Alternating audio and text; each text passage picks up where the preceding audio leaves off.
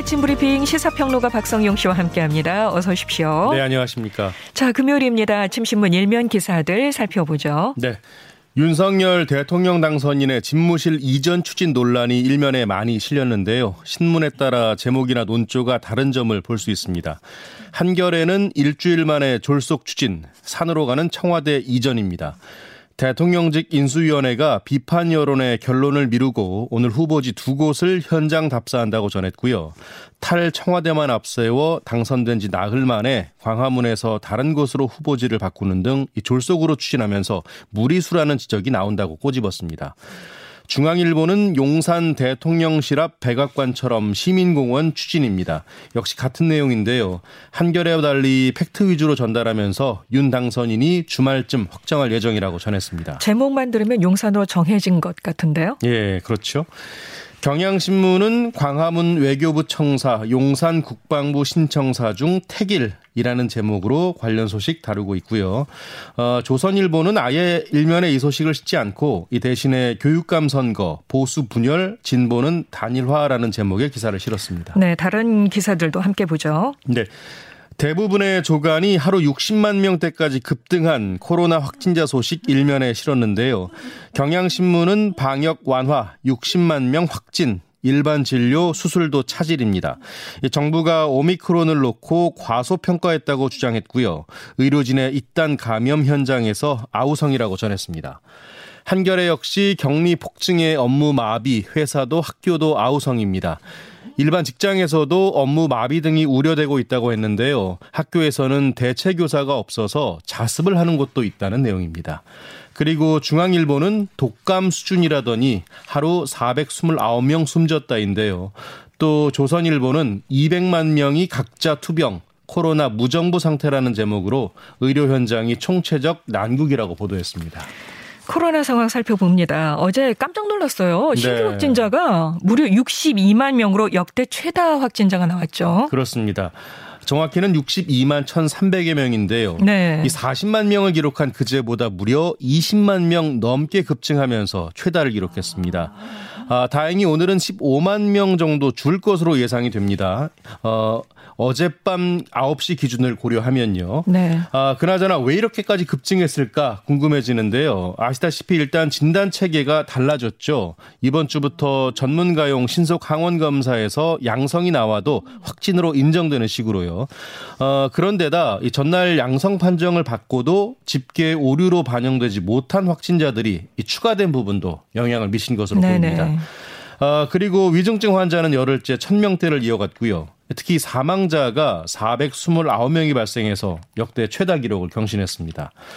이렇게 폭증세가 이어지자 방역 당국은 이 오미크론 유행의 정점이 지속되는 기간이 당초 예측한 것보다 더 길어질 수 있다고 내다봤습니다. 아, 현재 정점기에 접근하고 있는 것은 사실이지만 확산세가 예상보다 높다는 게 그 배경입니다. 오늘 발표될 신규 확진자는 40만 명대가 될 것으로 보입니다. 이 고령층이 많은 요양병원에서 먹는 코로나 치료제 원내 처방이 가능해졌다면서요? 네. 어, 기존에는요, 이 요양병원 내 확진자가 원내에서 먹는 치료제를 처방받고 이 담당 약국에서 조제한 뒤에 공급하는 원외 처방 방식만 가능했습니다. 하지만 담당 약국에서 물량이 부족한 상황이 발생하면서 이 제도를 개선한 것인데요. 이 실제로 먹는 치료제 처방량은 이 지난 14일부터 2배 이상으로 늘었는데요. PCR 검사 없이 전문가용 신속 항원 검사에서만 양성을 받은 60세 이상이 처방을 받을 수 있게 됐기 때문입니다. 네. 전국에 마련된 24개 치료제 공급 거점 감염병 전담병원에서 치료제를 공급받아서 요양병원에서 직접 조제할 수도 있게 됐는데요. 다만 요양시설은 여전히 원외 처방이 원칙입니다. 이렇게 확진자가 폭증하면서 사회적 거리두기 조정안이 오늘 나오게 되는데 예. 네, 정부의 고심이 크다고 합니다. 네. 어떤 내용이 나올까요? 네, 일단 뭐 아시다시피 지난 5일부터 시행한 현행 거리두기는 사적 모임 인원을 6명으로 식당과 카페 같은 다중이용 시설의 이용 시간은 오후 11시까지로 제한하고 있죠. 이 조치는 오는 20일 그러니까 일요일에 끝나는데요. 다음 주 월요일부터 적용될 새로운 사회적 거리두기 안이 오늘 나옵니다. 일단 이 사적 모임 인원을 8명까지로 확대하고요. 다중이용 시설의 영업 시간은 11시까지로 소폭 조정하는 방안이 유력한 것으로 알려졌는데요. 네. 자영업자들의 누적된 피해를 고려하더라도 현 시점에서 더 완화하기에는 부담이 너무 크다는 분위기인 것으로 전해졌습니다. 하지만 전문가들은 여전히 완화에 반대한다는 입장인데요. 이 정부의 오늘 최종 결정이 주목됩니다. 아, 코로나 때문인지 지난해 혼인 건수가 역대 최저 수준을 기록했다고 합니다. 네, 지난해 혼인 건수는 19만 3천 건인데요. 한 해 전보다 9.8%가 줄었습니다. 이 같은 숫자는 1970년 통계 작성 이후에 가장 낮은 수준인데요. 20만 건 선이 무너진 건 5년 만입니다. 이 통계청이 발표한 내용을 조금 더 설명을 드리면 이 평균 초혼 연령은 남자가 33.4세, 여자가 31.1세로 이 전년도보다 각각 0.1세와 0.3세 높아졌습니다. 아, 그리고 초혼 부부 가운데 여자가 연상인 부부는 0.7%포인트 늘어난 19.2%였고요. 네. 어, 초혼 부부 5쌍 가운데 한 쌍은 여자가 연상인 부부로 집계가 됐습니다. 네. 어, 혼인 건수가 이렇게 줄어든 건 여러 이유가 있을 텐데요. 이 코로나 여파로 결혼을 미루기도 했고요. 이 혼인을 많이 하는 연령층인 30대 인구의 감소 또 결혼에 대해 달라진 생각들이 영향을 미친 것으로 분석이 됐습니다. 많이 달라졌네요, 정말. 네, 네. 그런 것 같습니다. 자, 여러분은 자동차 탈 때 등받이를 어떻게 조정하시나요? 등받이를 더 많이 눕혔을 때 사고가 났으면 예. 예. 부상이 더 커진다는 실험 결과가 나왔다고 합니다. 예, 그렇습니다. 한국 소비자원과 보험개발원의 시험 결과인데요.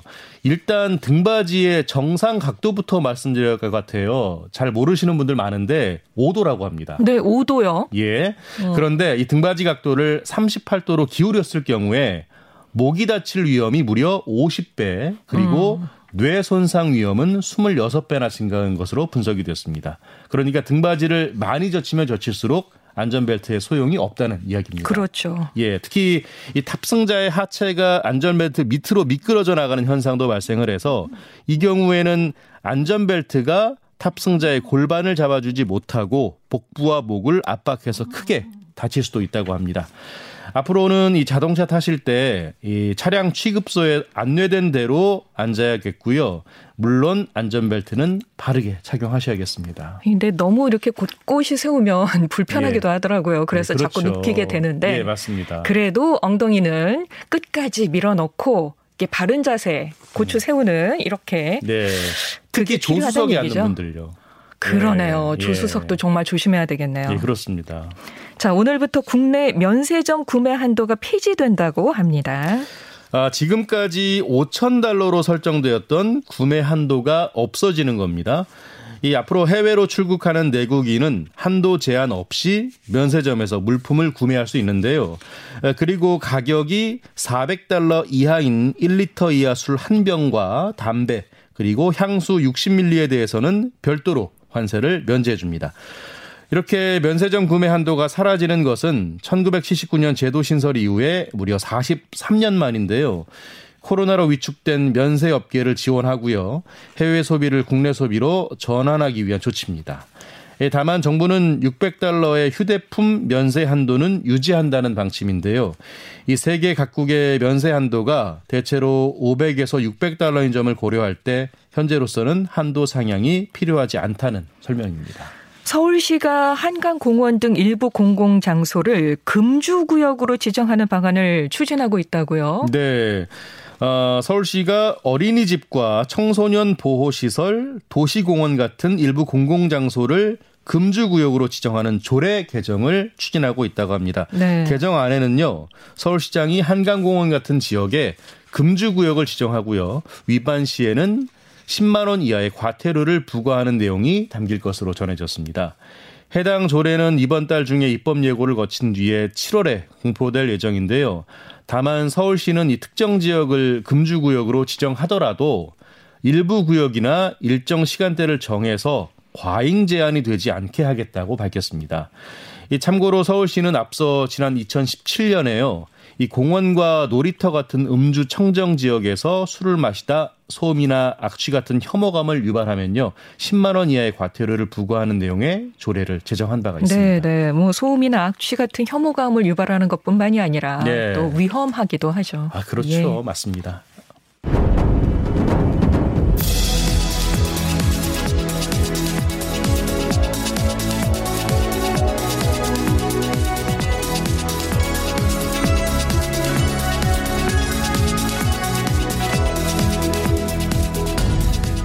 스포츠 뉴스 전해드립니다. 굿모닝 스포츠. 영국에서 배드민턴 전용 오픈 대회가 열리고 있습니다. 예. 아, 그런데 우리 여, 여자 복식조가 세계 1위인 중국을 꺾고 16강에 진출했어요. 예. 배드민턴 여자 복식 국가대표 새 콤비죠. 바로 김혜정, 정나은조인데요. 참고로 두 선수의 세계 랭킹은 64위입니다. 네. 그런데 여자 복식 1회전에서 랭킹 1위인 중국의 천칭천 지하위판을 2대 0으로 꺾고 16강에 오른 겁니다. 어, 세계 최고 권위 대회에서 최강 중국조를 물리친 것인데요.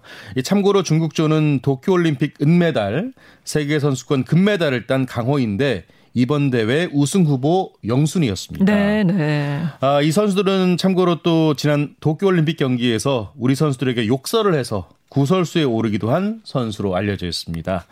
한편 여자 단식 에이스 안세영 또 남자 단식 허광회도 각각 16강에 올랐는데요.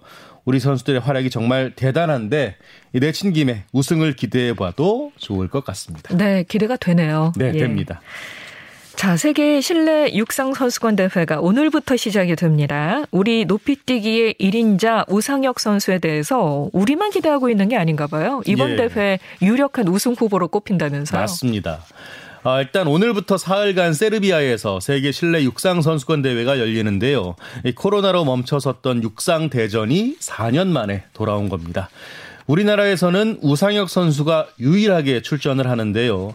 이번 대회에서도 말씀하신 대로 유력한 우승 후보입니다. 이건 우리끼리의 기대 섞인 예측이 아니라 이번 대회 관계자 또 해외 언론에서 예상하는 거라서 기대가 더 큽니다. 네. 우선수는 앞서 지난 2월에 체코에서 열린 세계 육상연맹 실내 투어 남자 높이뛰기 경기에서 2m 36을 뛰어서 한국 신기록을 경신한 바가 있죠. 네. 특히 지난해 11월 이후에 2m 35 이상을 뛴 점퍼는 전 세계에서 우상혁 선수뿐입니다. 어, 우상혁이 나오는 남자 높이뛰기 결선 이번 주 일요일인 20일 오후에 펼쳐지는데요. 에, 이 world class 점퍼로 발돋움한 우상혁 선수의 활약 정말 기대가 큽니다. 마음 다해 응원하고 있겠습니다. 예. 지금까지 시사평론가 박성용 씨 감사합니다. 고맙습니다.